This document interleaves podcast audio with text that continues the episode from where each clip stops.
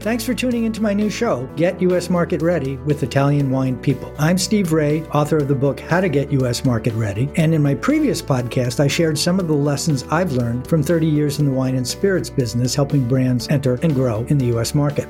This series will be dedicated to the personalities who have been working in the Italian wine sector in the U.S., their experiences, challenges, and personal stories. I'll uncover the roads that they walked, shedding light on current trends, business strategies, and their unique brands. So, thanks for listening in, and let's get to the interview. Hi, this is Steve Raye, and welcome to this week's edition of How to Get U.S. Market Ready with Italian Wine People. And this week, I'm very pleased to have joining me is Nicole Brassard Jordan, who's the uh, Deputy Director of the New Hampshire Liquor Control Commission. And she's on right now. So, Nicole, why don't you uh, give us a, a brief bio of you and we can dig into it. Well, good morning or good afternoon, Steve. As you said, my name is Nicole Brassard Jordan. I, have been working with the Liquor Commission for 33 years. I'm currently the Deputy Commissioner, and prior to this, I was a Director of Marketing, Sales, Warehousing, and Merchandising. Very honored to be on this podcast with you, and I look forward to the topic of Italian wines. It's one of my favorites. Good. So let's talk about the Liquor Commission and, and, give us kind of an overview of the philosophy of why it exists and how it stands out in the scheme of all the other control states. Okay. Well, you know, listeners may or may not know that there are 17 controlled states left in the U.S. from prohibition, New Hampshire being one of them. And we do have a couple of others surrounding us, Vermont as well as Maine. And these are where the alcohol sales are actually managed by the individual states. New Hampshire has 69 outlets that we operate throughout the state, and our philosophy is really simple. We want consumers to have an outstanding shopping experience, great selection, and outstanding savings, which is why we call it an outlet. We service about 12 million customers annually, and last fiscal year, we ended at about $750 million in sales, and we expect to eclipse that this year to just under 800 million. I think that's really significant. The size of it is, it's not astonishing, but it's significant. And for a lot of people not from the US, they're thinking about, you know, grocery chains and or chains like Total Wine and so forth. But the control states, uh, in many cases, dwarf those. They do. And, you know, I say it because I work for the New Hampshire Liquor Commission and I'm part of it. But, you know, we are the number one controlled state in my mind. And a lot of other controlled states look to us for best practices and visit New Hampshire to get some ideas on how they can enhance their stores or have better communication with their customers. They've been to many of our events there's just a number of things that we offer some best practices for for other controlled states. And I could support that. I've, I've been to, uh, well, mostly the highway stores, but I've been there a lot. I shop there. And, um, and I've been to pretty much every other control state. And I think you guys do the best job in terms of merchandising. I guess the easiest way to say it, you look like a regular liquor store, not a control state store. And that's what we hope. We hope that consumers see us as a national retailer when they come here you know we've we've spent an awful lot of time renovating and relocating our stores and enhancing the shopping experience as i talked about. So 30 of those locations have been done in the last let's say 9 years and though we're not stopping there we have many more in the queue for this coming year and we'll have many more in the future until we get to all of our stores being renovated and relocated or updated. When I think about control states, one of the key benefits I stress to clients that I consult with is the consistency in execution that you can get from a control state that you cannot get in an open state. So if you do a deal with control states to have X number of displays or this kind of promotional support or particular shelf positioning, it's pretty much guaranteed that it will get executed exactly and in full. There's no way you can make that happen in the open states. You're kind of reliant on the distributor and the individual retail stores. Take New York, that's really difficult to do. That's correct. They're basically knocking door to door. And, you know, when they come to us, we're talking about, you know, 69 locations throughout the state. So, yes, we execute products really well. It's very clear. We partner with our suppliers and wineries and distilleries that want to work with us. You know, we have many opportunities for their brands to be successful, but it's a partnership, and, and, and we really look at it that way. That's very refreshing. I'm not going to say it's rare, but we don't often hear that that much in open states simply because there's no one person in charge. I mean, if you're just talking to the state liquor authority, they're usually lawyers trying to tell you that you can't do whatever it is you're calling to ask, can I do this? At least that's been my experience. But one of the issues of retail stores in general is the ability to staff it with people who are knowledgeable enough to help the consumer ask questions, answer questions, and learn things. And then the role of in store point of sale, shelf talkers, case cards, and those kinds of things. If your goal is to work collaboratively with the producer to make a better experience for the consumer, what kind of support do you guys rely on to extend what the individual people in the stores can provide? Well, let me just first say that all of those key things that you had mentioned are very important. And we do educational training. We have a designated educator in wine, and he also does spirits for our staff in the stores. So that is a big component of that. Obviously, we do a number of events throughout the year, and we have a spirits week that's designated in November, and we also have a wine week, which is designated in January. And those have been going on for many years. And our staff go to those events to learn and meet the producers themselves. And that's what we pride ourselves on is to have a lot of those producers come to those events so that they can talk not only with our staff but also the consumers that they that purchase their products. So they're building brand ambassadors within the state or you know let's just say there's probably an awful lot of people from massachusetts and as you are from Connecticut coming up to these events uh, that also spread the word when you go home that you've met them and you've tried their wines and you're really excited about them and you tell all your friends, which is which is a great position for producers to be in to be able to talk to them and tell them the stories because that's so important when it comes to really reaching consumers. You know, we've we've got great relationships with with many producers in Italy and they are ambassadors and want to come here every single year for our events for that reason. They want to they want to talk to those consumers and they see results. That's the other part of this. Those events really do show results for these producers and consumers show that they're purchasing those those products right through and well after those events. That raises a question. What level of data is accessible by suppliers?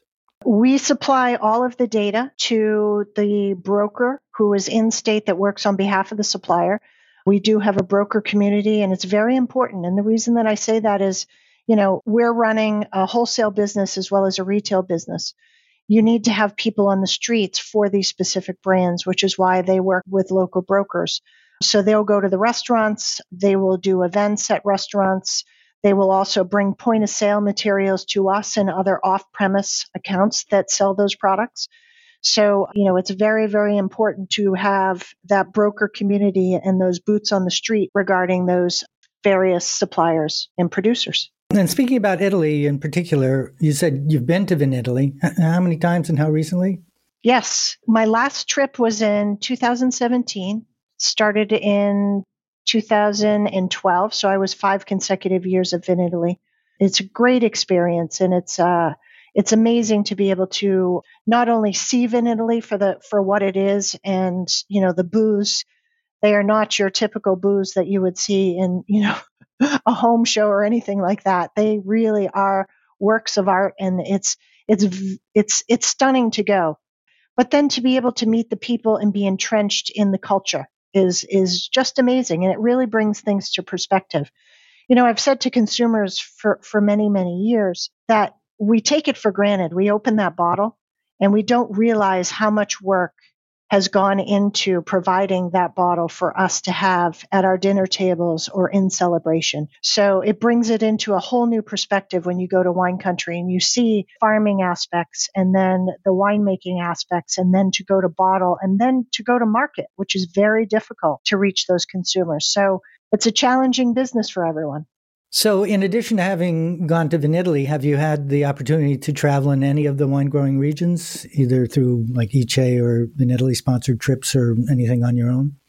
No, I haven't. But we we do go to various areas. We did go to Mexico purchasing tequila for many years in a row. Our spirits buyer also goes out to Kentucky to purchase bourbon. Wine buyers and myself being a wine buyer in the past for us went out to California pretty much every single year to purchase for our Power Buy program, which is a, a, a very big program of bringing great wines to consumers at you know half off their normal retail prices. So, when you were a wine buyer, you did go to Vinitaly five times, but the question I asked, I think, was have you been to any of the individual wine countries?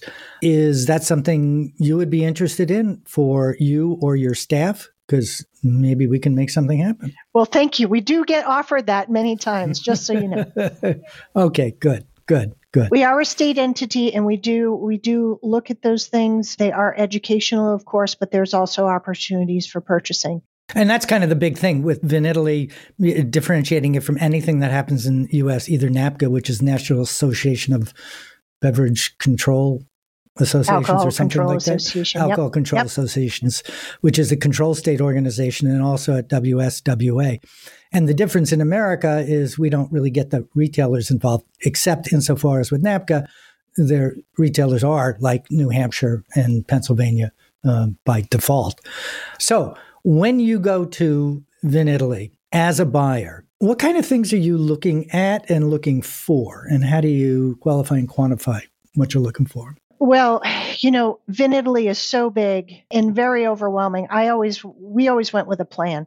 We would set up all the appointments and we would know exactly where we needed to be on what day. Of course, you were always late because the previous appointment would always go over, but we were always And it was a mile away when you're done. and it was a mile away because this is a very large event and and people really don't realize until you get there how large it is. I can tell you my feet were killing me every single day and i am an avid uh, cyclist and runner so it's not like i'm not afraid to be on my feet. It's a big big event but yeah, we have to go with a plan, and we're looking for opportunities for our Power Buy program as well as new opportunities in new areas or varietals that we think are important. And how do you make those judgments? Power buy area, is it just, uh, as an example, is that just by ex-cellar price, or are you looking for the combination of story, support, and ex-cellar price? You know, I'll just say that every single one of those power buys are tasted. They have to meet that criteria first. We want those products to over deliver for the price that we're selling and be 50% off the retail that they would normally sell for. And, you know, we do that because we want to offer consumers something that they couldn't otherwise get. And what we all need to remember is the wine business is, you know, it, it can be difficult and they have to manage inventory levels of wine. You know, there may be, you know, a very high tonnage vintage that once it comes out of tank needs to go into bottle and, you know, that can vary by many, many, many cases.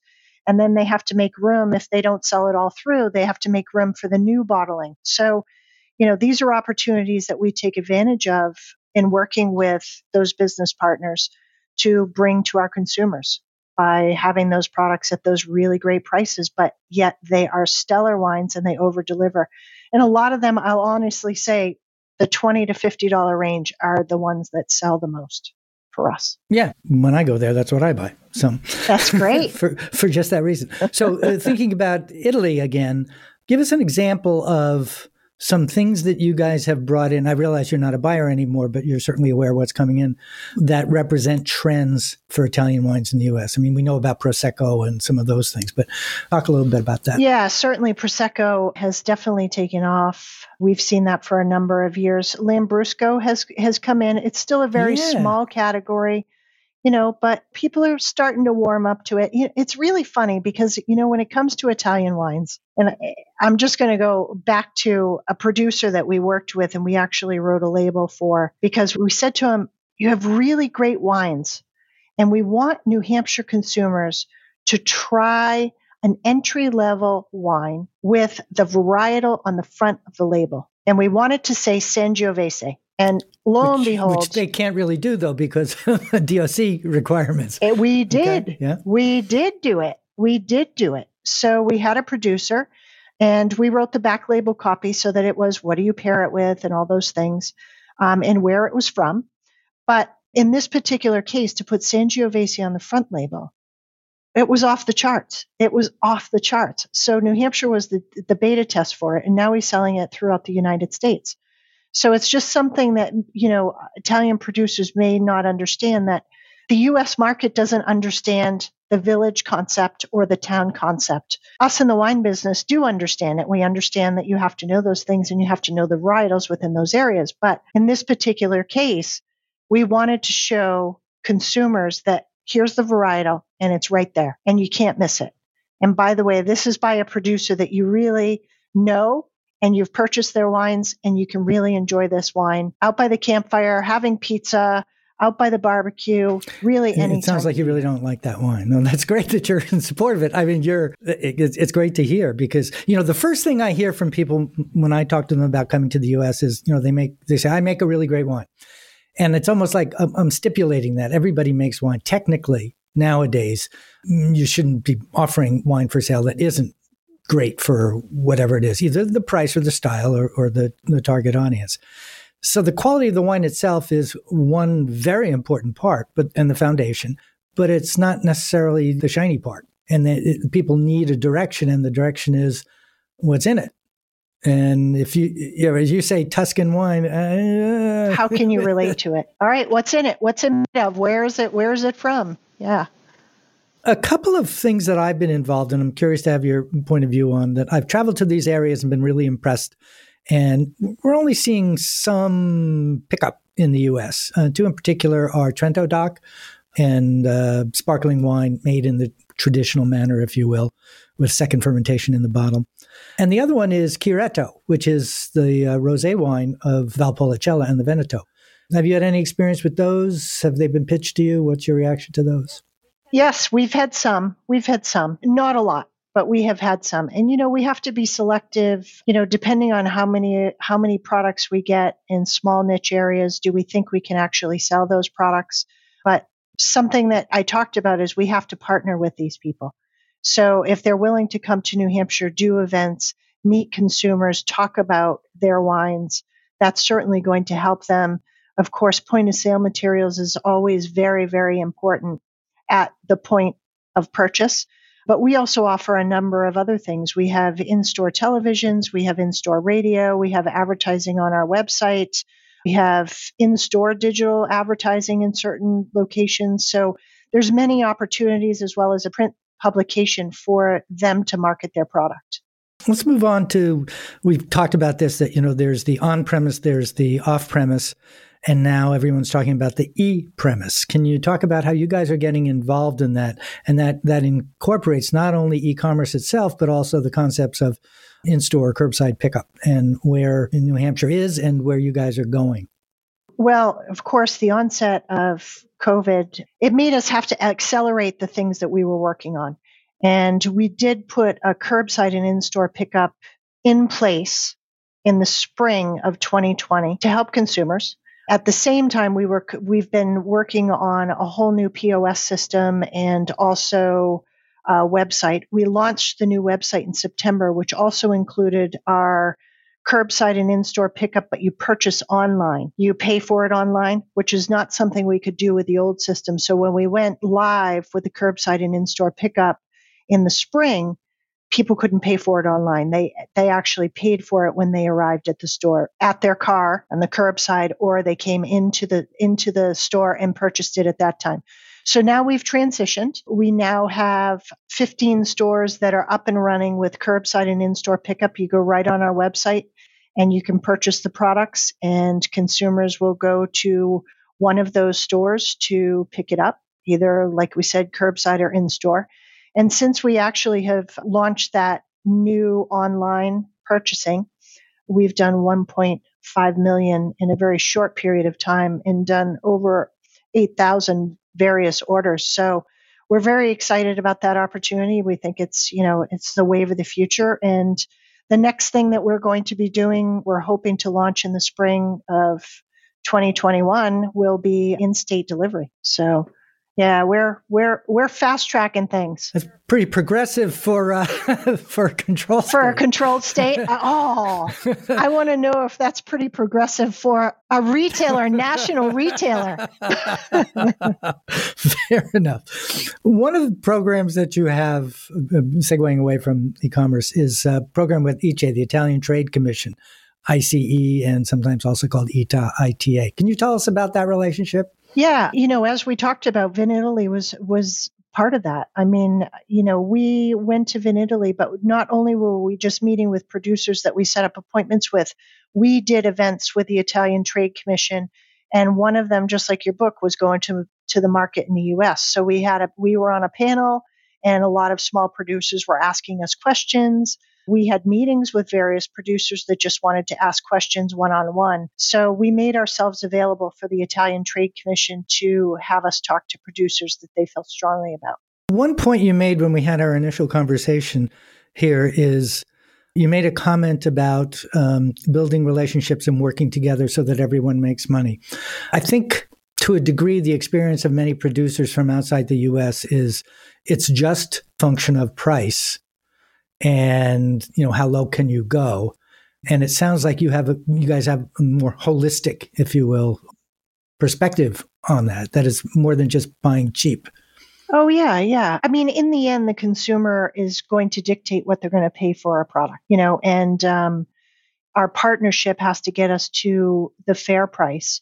And also when we're going to put those items on sale and you know regular programming so the consumers can see that you know we're willing to put some money behind these brands. So you know there is there is an approach where you have to all work together. So whether it be the pos you know we'll, we'll need ratings you know we'll need all of those things that help sell wine. And of course the stories right behind them.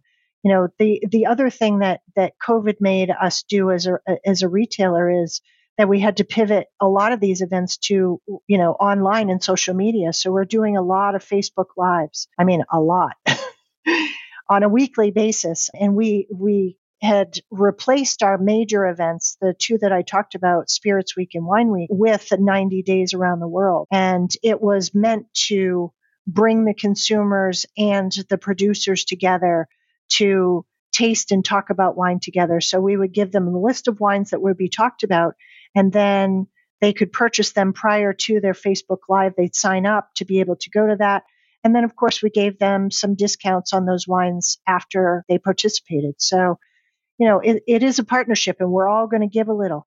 And, but we all do need to make money. So, you know, at some point, we have to decide is this is this product going to make it or is it not going to make it how are we going to what are we going to do to help it make it? And then we just have those conversations about all right what's next? Where do we go? Well that's great. And and my understanding of the way that the uh, virtual tastings work is when we think about traditional fam trips you know where journalists or buyers are brought on trips and you know you're there for a week and you do four or five wineries a day and it becomes a, a buzz you know, you might be able to bring over 20, max 40. I've been on a couple that are that large. But my understanding of the way the virtual events are, you can have hundreds of people participating in these things. You absolutely can. So the reach is better, right? So it's the more, reach is better. more cost effective and efficient. It, it's, you know, the reach is better. The reach is better. And, you know, we've had hundreds of people on some of these events, but, you know, those stay there so we actually keep them on our website so the consumers can go back and watch them. And we've had thousands and thousands of people go back and watch these events. That's cool. I think it's analogous to something else I see. There's a couple of stores that I know that have extremely uh, capable writers and who are mm-hmm. posting like maybe three or four times a week long form and many many thousands of buyers and these are people who buy pretty much not exclusively, but specifically from that particular store. So, in terms of the power of communications, getting involved and associated with a major retailer like the New Hampshire Liquor Commission is uh, a win win for everybody. Sure is, sure is. And and we do have a very experienced wine writer on our staff as well. So he's he's putting out he's the educator, of course. So he's putting out an awful lot of information on our behalf and you know, our store folks love it, but also the consumers love it. He had a column in one of our, our publications that we've done away with and replaced with something else, but he had a fan following like you wouldn't believe. You want to give him a shout out? Gordon Hines does a great job for us. Okay, Gordon, thank you very much for that. Yeah. One of the major strengths of a big retail network with many, many stores is the ability to strike deals for products that are not just the existing brands that are in the bottles. You want to talk about that? Correct. Yeah. So on some of those trips that I I had mentioned, in the case of spirits, I talked about Mexico. So our spirits buyer had gone to Mexico and, and has gone for a number of years.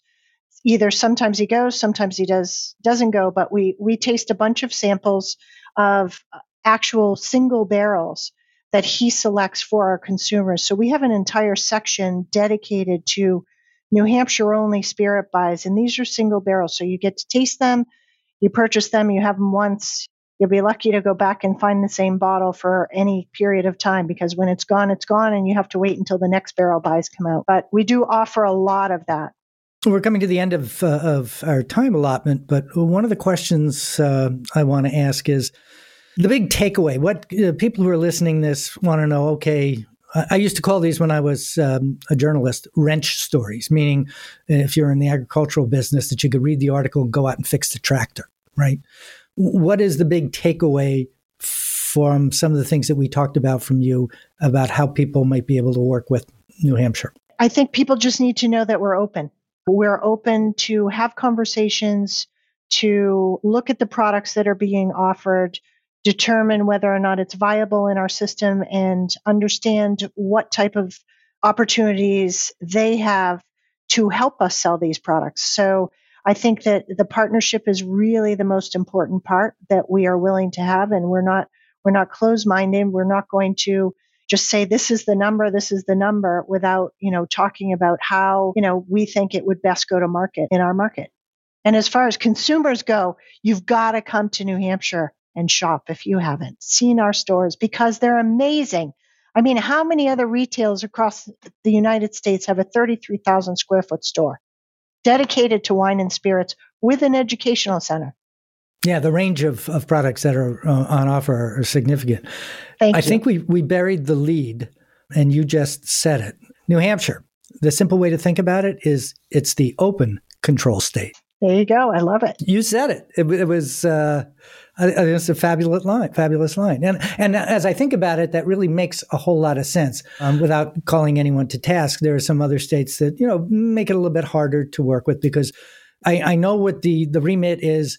You've it's also controlling sales of alcohol and preventing abuse and all those kinds of things. So I get that both of those things are important. And that's something that actually maybe make one last comment, if you would, about the challenges of promoting drinking the products that you have offered to sell, and yet the mandate for the commission itself is. Yeah. I mean, you know, we want everyone to consume responsibly period that's you know that's how that goes. We want we we definitely have to do both. So we're a retailer and we do enforce the liquor laws but we want people to be responsible and we want to allow them to enjoy it responsibly. I would call that enlightened. Um, i did want to point out a, a couple of things. The new hampshire liquor commission site is www.liquorandwineoutlets Dot com, and they have a bunch of uh, resources there that you can check out. And there's also a great video on Vimeo. I'm not going to read the number because no one will retain it, but if you go to Vimeo and look up New Hampshire Liquor Commission, you'll be able to see it